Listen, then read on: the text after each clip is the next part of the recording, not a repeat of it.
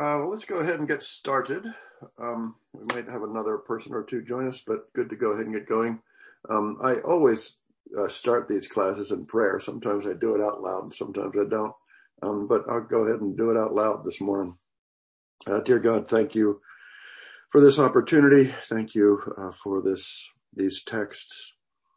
Uh, thank you for the Jesus to whom they point. Help us to understand what's written here, to Uh, be able to engage it seriously with understanding. Um, and uh, as always, Lord, I, I pray against my own weaknesses. Um, I am unfit for this task and ask that you would please bless these friends um, according to your goodness and grace um, again this morning. Thank you in Christ's name. Amen. Uh, last week we did the um, look at Mark seven and eight and Matthew fourteen to sixteen and developed that theme of bread.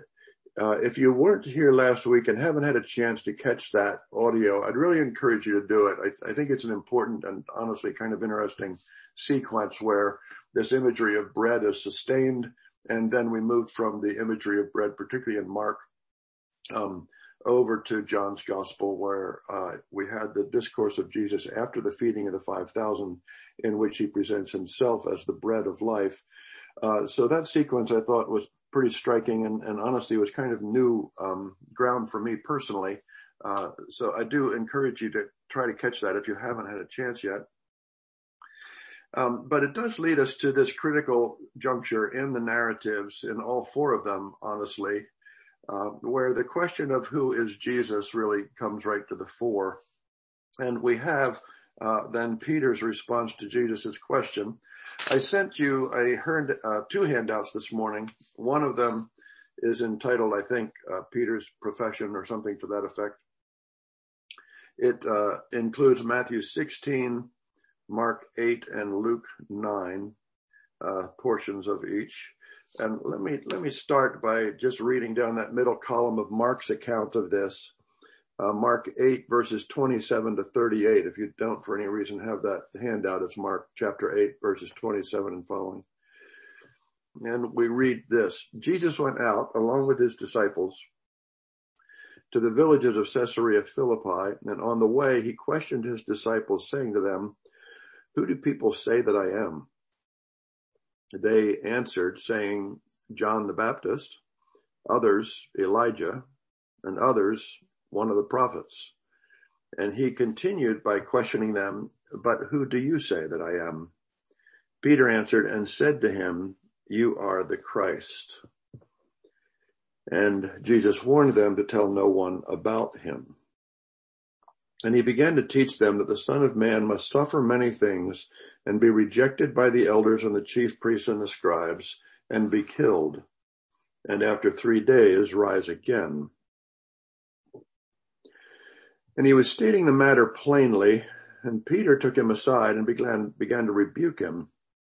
But turning around and seeing his disciples, Jesus rebuked Peter and said, "Get behind me, Satan. For you are not setting your mind on God's interests, but man's." And he summoned the crowd with his disciples and said to them, "If anyone wishes to come after me, he must deny himself, take up his cross, and follow me. For whoever wishes to save his life will lose it. Whoever loses his life for my sake and the sake of the gospel will save it. What does it profit a person to gain the whole world and forfeit his soul? What will a man give in exchange for his soul? Whoever is ashamed of me and my words in this adulterous and sinful generation, the Son of Man will also be ashamed of him when he comes in the glory of his Father and with the holy angels." I would say that the gospel narratives in um, Matthew, Mark, and Luke uh, have all been on a kind of an ascending plot line, if you will. I, this is where I miss my whiteboard in the classroom, um, but you can imagine an ascending plot line with various kind of peaks along the way. Uh, one of the most recent peaks before this would have been the feeding of the five thousand, and then Jesus' discourse on the, being the bread of life. Um, and then after that, I think this is the next big peak, and it's certainly the culmination of the first sixteen chapters of Matthew, the first eight of Mark, and the first nine of Luke. Uh, it is a critical juncture in the narrative. It is a critical juncture in Jesus's own uh, story as he now turns, as it were, toward Jerusalem, toward what he knows will be his death. And it is a critical juncture for his disciples, and therefore for the readers of these Gospels, um, to think about what um, Jesus is saying in that last paragraph or so that we just read. Um, it is worth glancing at the other accounts, I think. In Matthew, in chapter sixteen, you have very similar account, same location, that sort of thing. Um, down a few verses on that left column in verse eighteen, you have this additional comment from Matthew Um, about Peter being the rock on which Christ will build his church, and giving him the keys of the kingdom of heaven. Whatever you bind on earth shall have been bound in heaven. Whatever you loose on earth shall have been loosed in heaven. Um, a, a curious passage that has been interpreted in quite a variety of ways. Um, I won't try to linger over it today. If you want, we can try to come back and talk about it. Um, but Matthew does include that, and it is unique to Matthew. Then, um, as you go on down, you'll see um, the last portion of that account, verse twenty-eight. Truly I say to you, there are some who are standing here who will not taste death until they see the Son of Man coming in his kingdom. That's not included in Mark's account. It is included over in Luke's account. So if you go over to the Luke's passages, you'll see that same kind of a thing in that last line. Uh, some of those standing here will not taste death until they see the kingdom of God. A couple of other distinctives. Um, one is here in Luke in verse twenty-three. If anyone wishes to come after me, he must deny himself and take up his cross. And Luke includes the word daily, and follow me, which is, which gives it a different kind of flavor, doesn't it? The idea that there is a daily uh, dying to self. I, I see sort of four, four real steps here. The first is the question that Jesus asks. Who do people say that I am? And who do you say that I am? And then Peter's answer, you are the Christ of God, or the Christ, the Son of uh, God. Um, as always, it is important to remember, none of this makes much sense at all if it's removed from its, its Jewish context and it's being framed by Hebrew literature, religion, and history. Um, the very idea of a Christ obviously grows out of that understanding, that story, um, that literature. And so there is, it would seem, central to this narrative, that claim that Jesus is the Christ, that anticipated messianic figure um, that has sort of developed um, over the centuries and is rooted in the Hebrew Hebrew Bible. Um, you then have uh, the prediction after the question in verse thirty-one of Mark, where Jesus says to them, and this is, this is why it, it is this kind of critical juncture of the declaration of who Jesus is, that he is in fact the Christ, and then Jesus immediately saying, and I am headed uh, to my death. The Son of Man must suffer many things, be rejected by the religious leadership, and be killed, and after three days rise again. The part Peter hears then is the part about being killed. Peter, thinking he is doing a good thing, takes Jesus aside and rebukes him for saying this kind of thing. Uh, let's not get all negative um, here. It's interesting in Mark's account that it includes the, the, the little detail. This is the kind of little detail that I, I think is interesting in Mark. Turning around, Jesus sees his disciples and rebukes Peter. His rebuke of Peter is an act of love for his disciples, is the way Mark gives it to us. And so he rebukes Peter and he says, "Get behind me, Satan, for you are not setting your mind on God's interests, but on man's interests, on the things of God, but the things of man." Now, that's an interesting little um idiom there, "get behind me, Satan." Um, I'm not sure how to read it, and I and I wish I knew better how to read it. The idea of getting behind is actually following me, fo- follow me, get behind me in the sense of following me. Back in the beginning in Mark four, for instance, you'll have a portion of this phrase where he says to these same disciples, uh, come and follow me. There it is a come follow. Here it is a sort of a go follow. And then in the next verse, if anyone wants to come after me, uh, it's the same main word here of coming after, um, that, that, uh, that the text uses. I'm, I'm increasingly inclined to see his rebuke of Peter not as a, not the way I used to read it, which was more of a go away from me. I, I don't think it's a go away. I think it's a, it's a get behind me. Um, as in Peter, I, I we're at a criti- critical juncture here, man. I, I need you behind me, not fighting me. I need you with me and, and, and behind me in that sense of following and supporting me, not fighting me or arguing with me on what I know has to, has to happen at this juncture. So, so I do read that a little differently than the way I used to, um, right or wrong. I am seeing it more in those terms.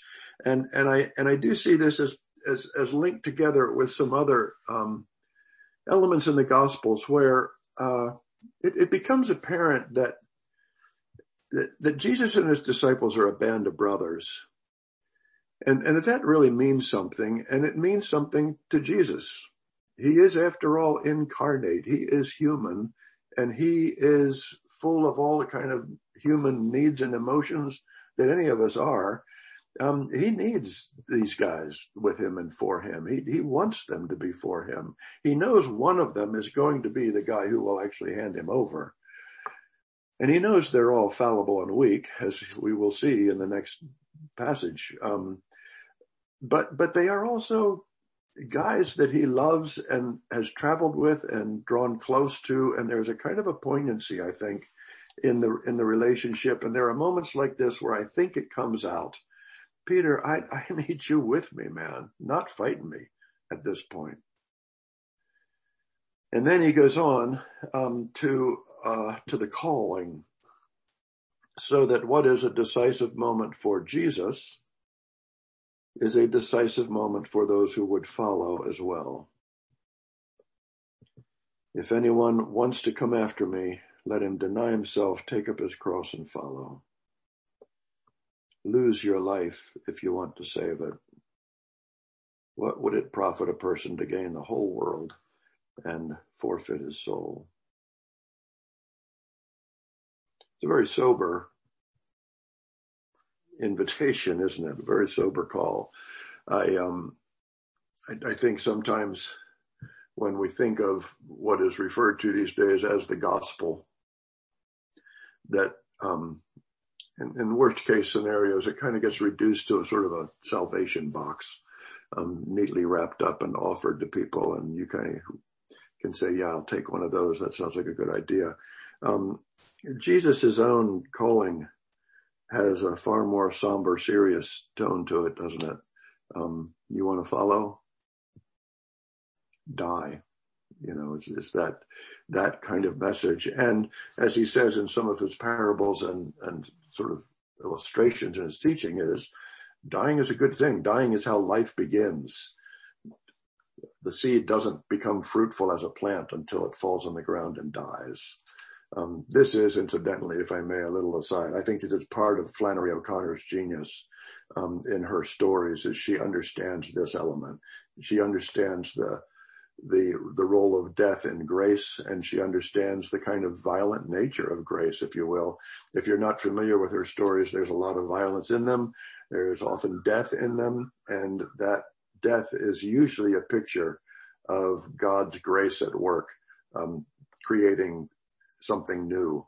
Uh, and, and it's very powerful stuff. Um, I encourage you to spend some time with her short stories. But, but I think, I think she captures this kind of a thing. This is where that, if you will, a Christian intellectual tradition, it's, but that's too weak a word. It's a thoughtful, engaged, theologically rich, um, reflection.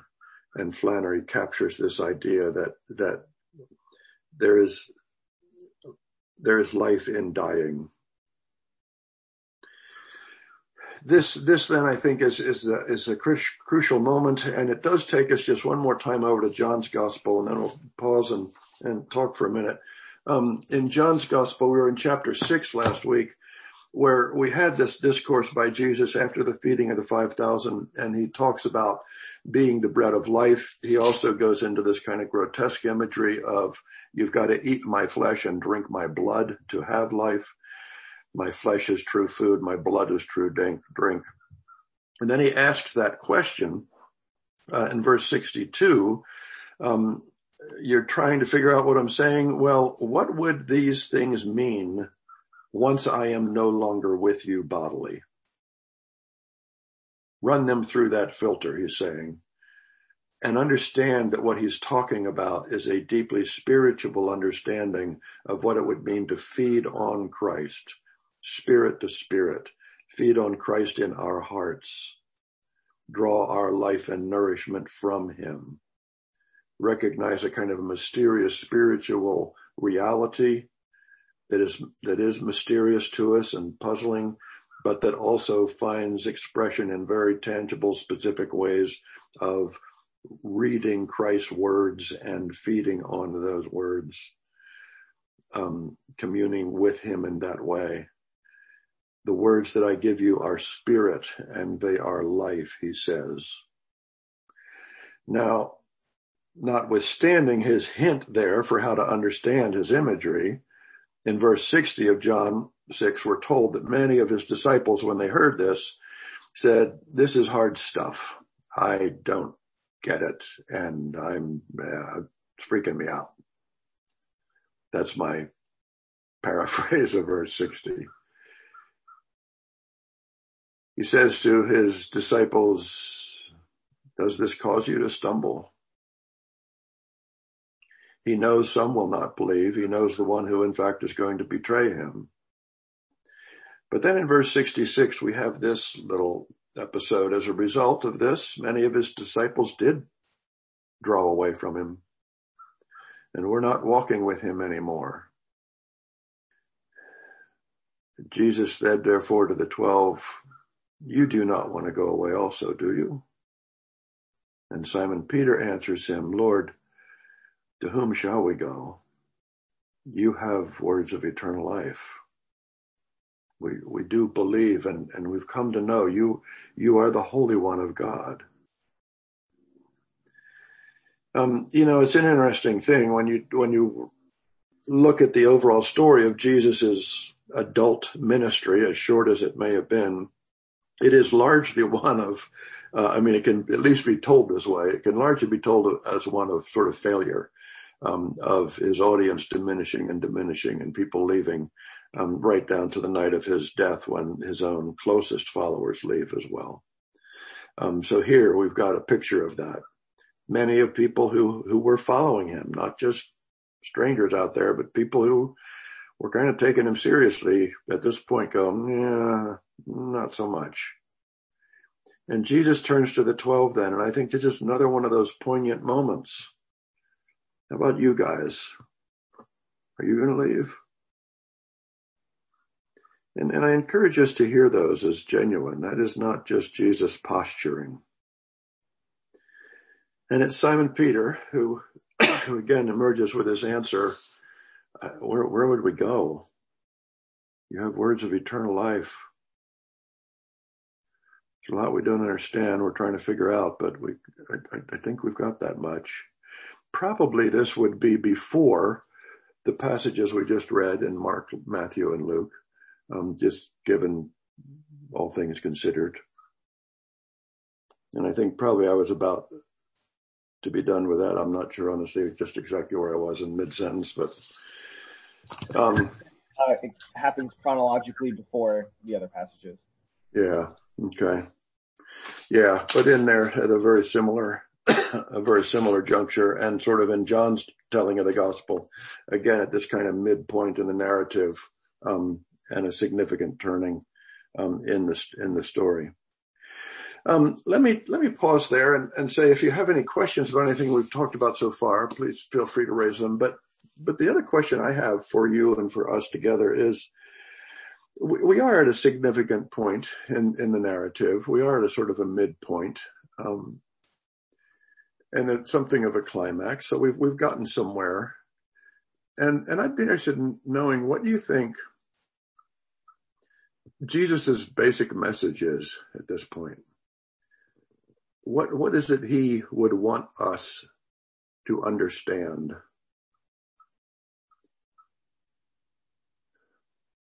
At this juncture, I, you know, I'll, I'll go ahead and take maybe a, the easiest answer is just, just what we just read. He would want us to understand that he is the Christ, that, that that is, that is how he understands himself and how the four gospels present him. So there is that.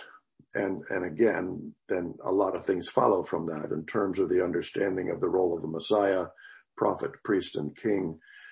The fulfillment of Old Testament sacrificial systems of tabernacle, tackle and tabernacle and temple worship. So, so there's a lot going on in that claim, but just that much then certainly would be a central part of the message. But, um, what, what else would you see Jesus as wanting us to understand? When we talked last week, some of it was about, are the disciples understanding or not? Um, what does he want us to understand? Any thoughts? What is the message? I mean, I think all the way back to chapter one. Yeah, Brian, were you going to say something?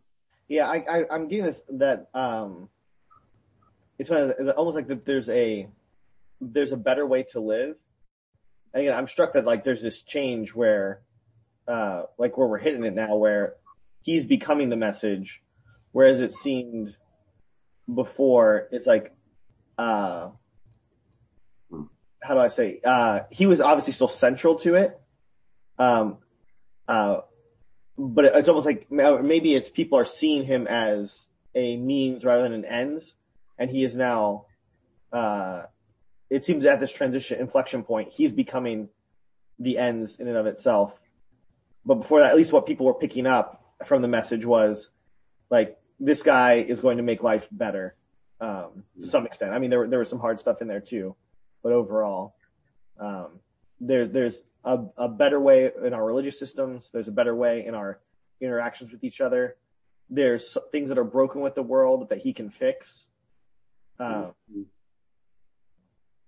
So maybe that's not the same question. I, get, I mean, that's that that's the message I think people are hearing. Um, I don't know if that was his focus or that's mm-hmm. yeah. Interesting. And, and in some cases, better for me, and, and it's still got a sort of a me orientation, but it, but also I think you're right, just plain better, that there are better ways to live and he is calling us to the better ways. Interesting. Yeah. And once again, I'm not sitting here with the right answer in my mind, hoping you come up with it. I, I'm, this is, this is an interesting question to me, partly because we all, almost no matter where we're coming from, we've got some idea of what these books say. And, and it's always worth checking yourself, uh, against what the books actually say. Um, because we do tend to have these views that develop for us. And I, I certainly do and certainly have. And I've been in these books over and over and been a part of the church. I, are the messages we typically hear associated with these gospels, the messages that we're reading? So then the question is, what, what, what are we reading in these Gospels at this point? Um, I have kind of, it's not really an answer to the question, um, unfortunately, but it's, it's just a, another question, um, which is the line, um, take up one's cross and follow me. Mm-hmm. Um, this like precedes the, the crucifixion account. Right. So, Um, I, I kind of once heard someone say, like, all of the disciples must have been like, what are you talking about? Like, take up, take up your cross, right? Like, this hasn't happened yet. So I don't know if, if you could speak to that a little bit. Um, yeah. Yeah. No, you're, you're absolutely right. And that's why some scholars just say, he didn't say this. This was read back into the narrative. It's that that's, there are certainly plenty of scholars who, who will want to read back into the narrative things, you know, subsequent to Christ's death.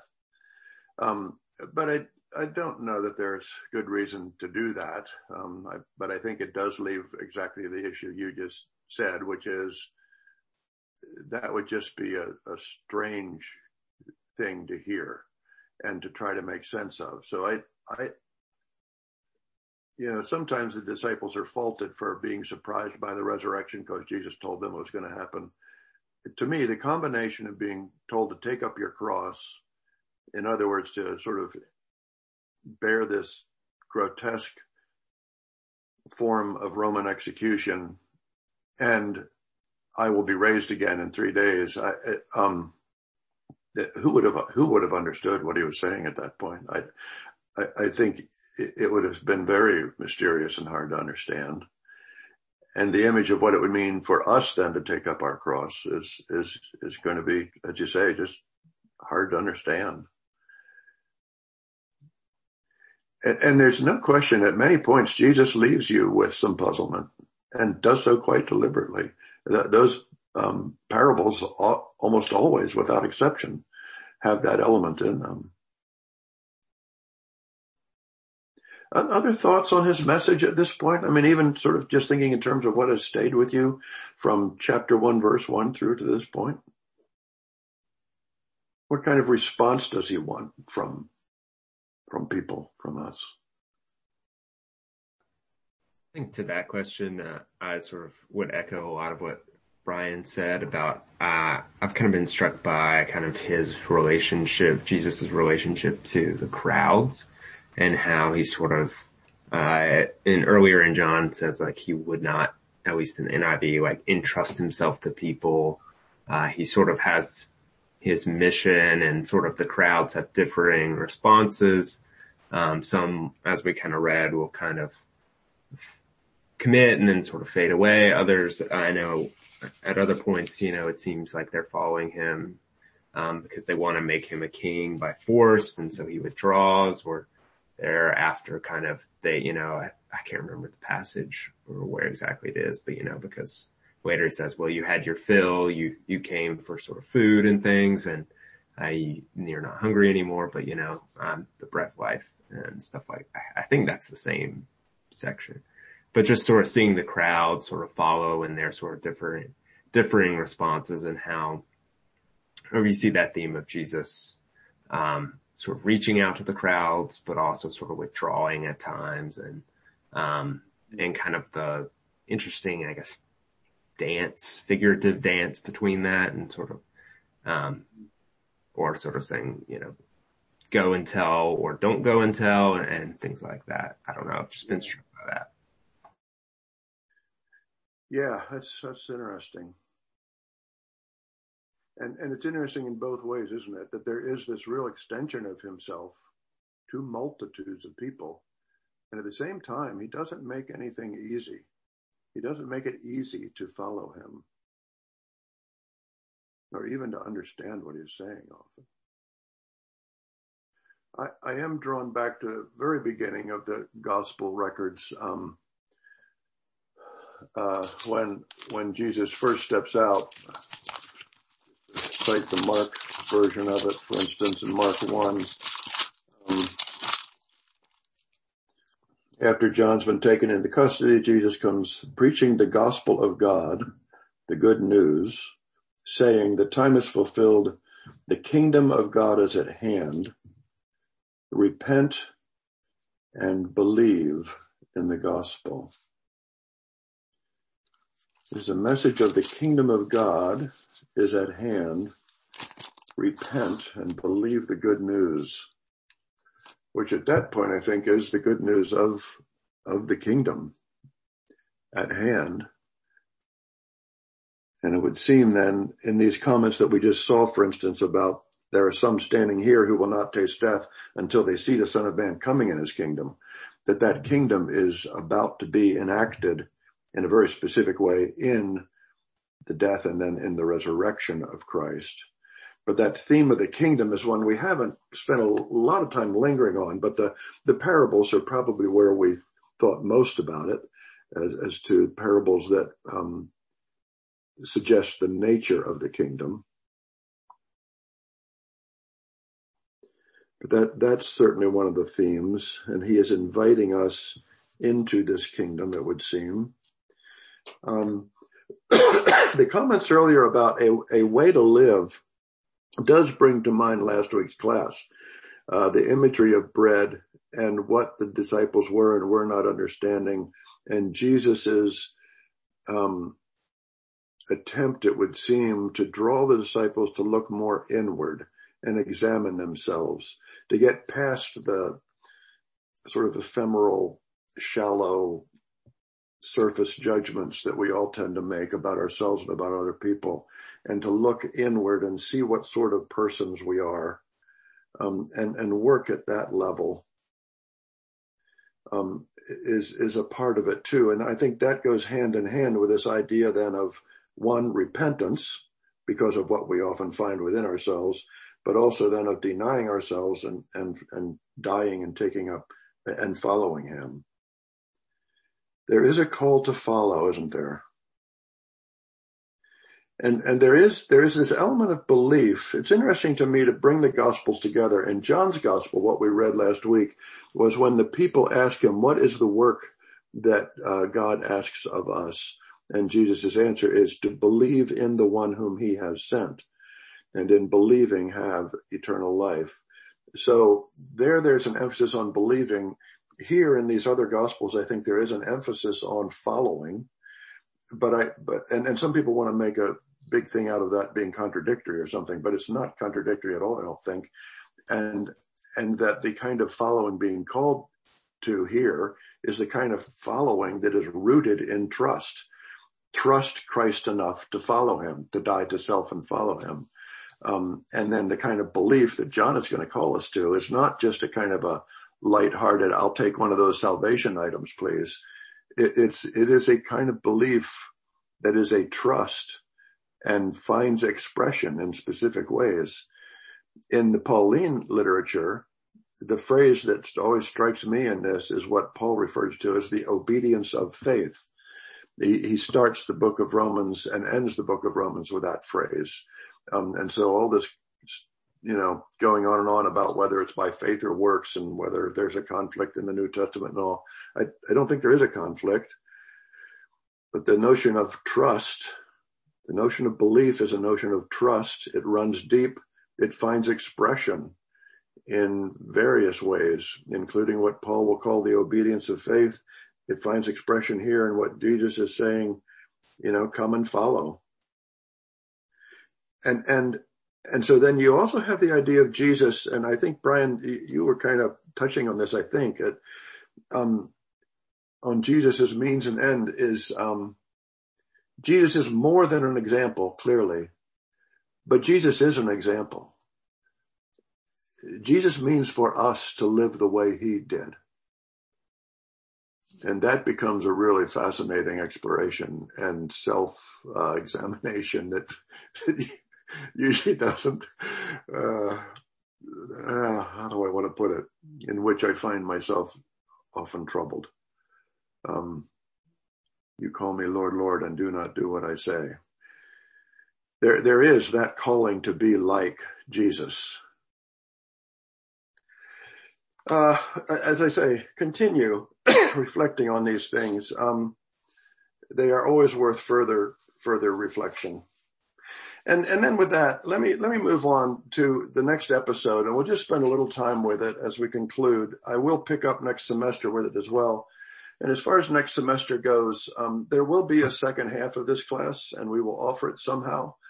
Uh, we are trying to figure out what we can do and what we should do in terms of offering classes and what we can do at the center, what still needs to be done this way. Um, I will say you all have been patient with me on this. I am an old dog and I do not learn new tricks well and have struggled with this. Um, so I've never been real satisfied with my Zoom teaching skills. Uh, so thank you for your patience with me and with our various glitches along the way.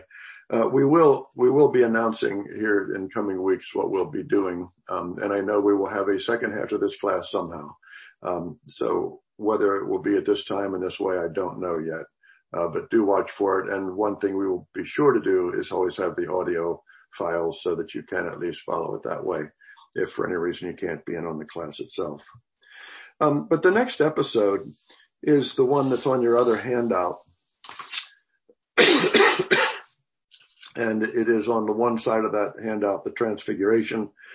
They go up the mountain. There is this extraordinary transfiguration of Jesus on the top of the mountain. And then the next story is them coming back down the mountain. And that story we will defer until January.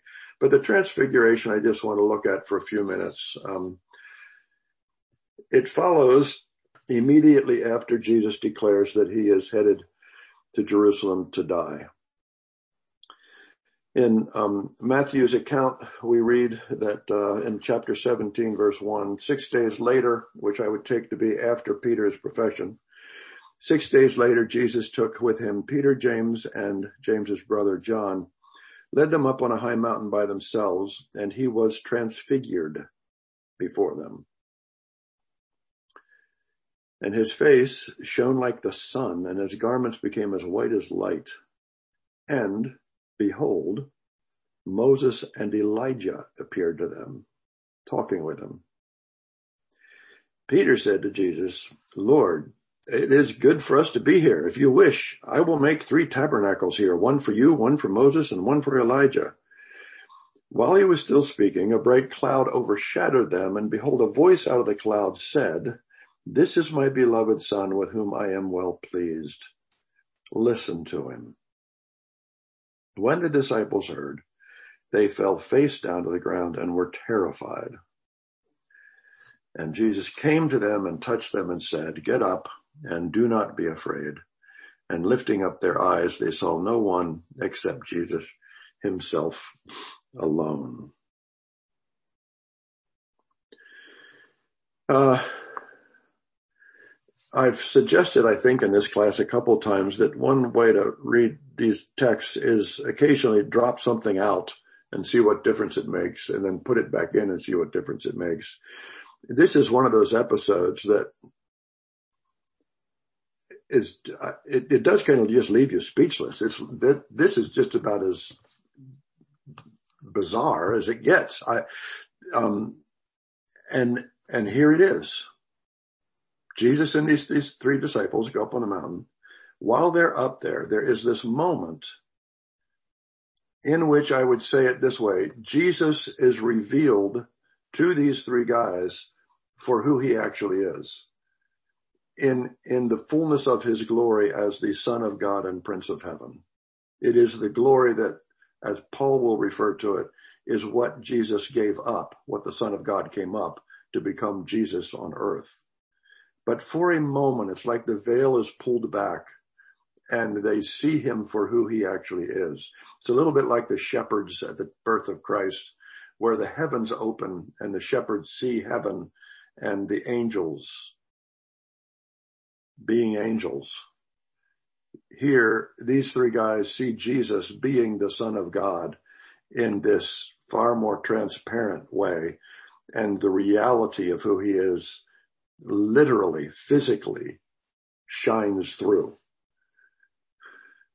Then you add, as if that's not enough, they see Moses and Elijah talking to Jesus.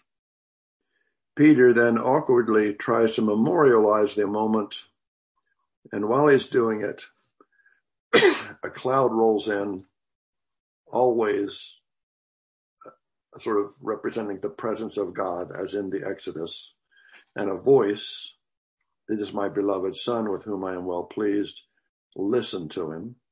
Very similar kind of comment as to back at the baptism, except for the addition of listen to him. They're in, they're in the dirt terrified. And then, thankfully, things go back to, quote, unquote, normal. And they come back down the mountain. Um, a few thoughts. There, there are sort of four elements here that, that strike me, too, I guess a little bit like that last passage. Um, we have the... Uh, Initially, just this revelation of Jesus sort of for who he is, the removal of the veil um, for them to be able to see the glory. This would be the glory to which Jesus refers in John seventeen when he prays, um, now, Father, glorify me in your presence with the glory I had with you before the world began. This would be the glory to which Hebrews twelve one refers when it says that Jesus went through the suffering he went through for the glory that was set before him. It was his rightful glory, and it was what he had given up to come into this planet and among us as one of us. The second element there that strikes me is this appearance of Moses and Elijah. Um, they they they appear here as both um, forerunners to Jesus and the fruit of his work. It's interesting that they are in both roles, isn't it? Moses is the one through whom the law is given. Elijah is the great prophet who fights the enemies of God. Both of them are, are forerunners or predecessors to Jesus. What Moses begins, Elijah continues, and Jesus fulfills. Jesus fulfilled the law that Moses gave. So much of what Moses was involved in would have pointed to the Christ and thus to Jesus. The living water from the rock in the wilderness, the rock itself, the manna, the serpent that was raised up in the cross in the wilderness, all the tabernacle worship, the sacrificial system and the priesthood, all is pointing to Jesus and now fulfilled in him. Elijah similarly is the, is the prophet that fought these great battles against the enemies of the people, against the enemies of, of God. Um, and, and both Moses and Elijah had spent time in that wilderness and at Horeb. This is one reason why I think in Jesus' own forty days in the wilderness, he was where Elijah and Moses had been. Both of them there are there then as predecessors to encourage Jesus. Um, and, and at the same time, they are there as the fruit of his labor. As Jesus puts it in another occasion, God is the God of the living, not of the dead. He is the God of Moses and Elijah, meaning they are living beings. They are, as Luke tells us, appearing in their glorious splendor. Now, we didn't look at the other accounts, but in Luke's account, he says that they, Moses and Elijah appeared in their glorious splendor. In other words, their heavenly glory that is theirs because of what Jesus is about to finish doing. And that's why God is the God of the living and not of the dead. It is worth noting that Moses, back in Deuteronomy, is um, not allowed to go into the promised land. He stands on the east side of the river of Jordan, the Jordan River, and looks across at the promised land. On this occasion now, on this mountain, wherever it is, it's somewhere in Israel, he stands with Jesus in the promised land, and yet obviously in that greater promised land as well, uh, the heavenly land, if you will. It's also worth noting that Luke gives us another detail, which um, appears in verse thirty-one, where it says that Moses and Elijah, appearing in their heavenly glory, were speaking to Jesus of his departure, which he was about to accomplish at Jerusalem. The Greek word there for departure is exodus. It's the same word as given to the second book of the Old Testament. And it is the word for the exodus of the people um, there into the promised land. It's interesting that that's the word being used here for the conversation that these three people are having. Moses, Elijah, and Jesus are talking about Jesus' own exodus and, and that idea that Jesus is on an exodus of his own that goes through the wilderness kind of experience of being on this earth and dealing with everything he's dealing with, confronting enemies, dealing with them, and finally he will cross the Jordan into the promised land himself. But that that was actually sort of the topic uh, of, ex- of Moses and Elijah and Jesus, and that I think in that sense they really are there to encourage Jesus um, at this critical critical moment in his in his story. The third element that strikes me is this voice, the cloud and the voice. Again, an encouragement to Jesus, but it's interesting, the voice speaks um, sort of about Jesus to the disciples, in effect, who are witnesses to this. This is my son, whom I love. With him I am well pleased. In the second epistle of Peter, chapter one, verses sixteen to eighteen or so, Peter references this episode and talks about the voice from heaven. And part of what Peter is arguing in the beginning of that epistle is that he's trying to reassure his readers, we didn't just make all this stuff up. We, we witnessed a bunch of stuff. And, and, and in talking about that, he specifically references this moment. It's not initially clear as to whether he's talking about the voice at the baptism or the voice on the mountain, but then he says, on the mountain, and identifies it as the, as being uh, this this occasion. I think um, it is striking that the voice not only affirms Jesus as the Son who is loved, um, but also has this line: "Listen to him." I I do I do for some reason I just find that great. I, that that uh, there is this um, kind of simple voice to the disciples. Listen, okay? Just listen to him. You do well to listen, all right? It's a little bit like, it's a little bit like Mary telling the people in Cana at the wedding, look, I don't know what he's going to do, um, but listen to him. Whatever he tells you, do it. Um, and then finally, one other element, and I'll just finish real quickly with this, is, is the, it's the one that Matthew includes. The others kind of allude to it, but Matthew gives us this little detail in verse seven. These guys are rightly terrified. Any glimpse of who God actually is, is absolutely terrifying. Um, we, we would do well to remember that. And then in verse seven, Matthew says, and then Jesus came over to them, tapped them on the shoulder and said, it's okay, guys. You can get up now. Don't, don't be afraid. And, and they look up and it's Jesus again, as they had known him for years, and they kind of breathe a sigh of relief and they come back down the mountain with him.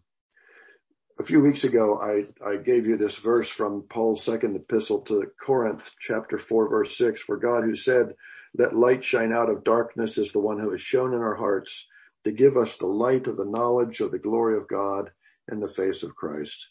And I've talked some about this idea that in the face of Christ, those who look into that face, who experience him in the flesh this way, are literally gaining a knowledge of the glory of God in the face of Christ. This transfiguration, of course, is a unique episode in that regard. On the mountain, they see the glory of God in the face of Christ in this distinctive manner, highly unusual manner, and and yet deeply um, real. It, it sort of is opening up fuller dimensions of reality to which we are typically blind. But I would suggest that was as great as that glory was, that when these guys with their faces in the dirt feel that tap of Jesus on the shoulder and he says, it's okay, guys, it's okay, you can get up, don't be afraid. And they look up into Jesus's face at that point and they see the humbling of God, that humbling of God that put him in the manger, that humbling of God that incarnated the Son of God, that humbling of God that now touches them on the shoulder and says, it's okay, guys. And they look up into that face, they see every bit as much the glory of God in the face of Christ, because it is revealing the character of God and his love for them and his determination to come back down the mountain into this brokenness and do what he came to do, and finish the work he came to finish. Um, had to do that kind of quickly, but uh, we'll we'll really sort of pick up with that in January. Um, talk about this episode, and then watch Jesus come back down the mountain and see the juxtaposition of the heavenly Father on the mountaintop, the earthly Father um, in the in the valley, and and all the other sort of couplings um, that that are created there when Jesus comes off the mountain and back into our troubled and broken lives. got to stop. If anybody wants to stick around and chat for a while, as always, glad to do it. I'm also glad to, you know, get together, coffee or whatever um, you'd like, and and chat. That's always welcome, and glad to have it in my life, and uh, glad to have the conversation. So um, thank you again for this semester, uh, for your patience, for your participation, and uh, look forward to one way or another, hopefully, uh, seeing you all again next semester as well. But thanks.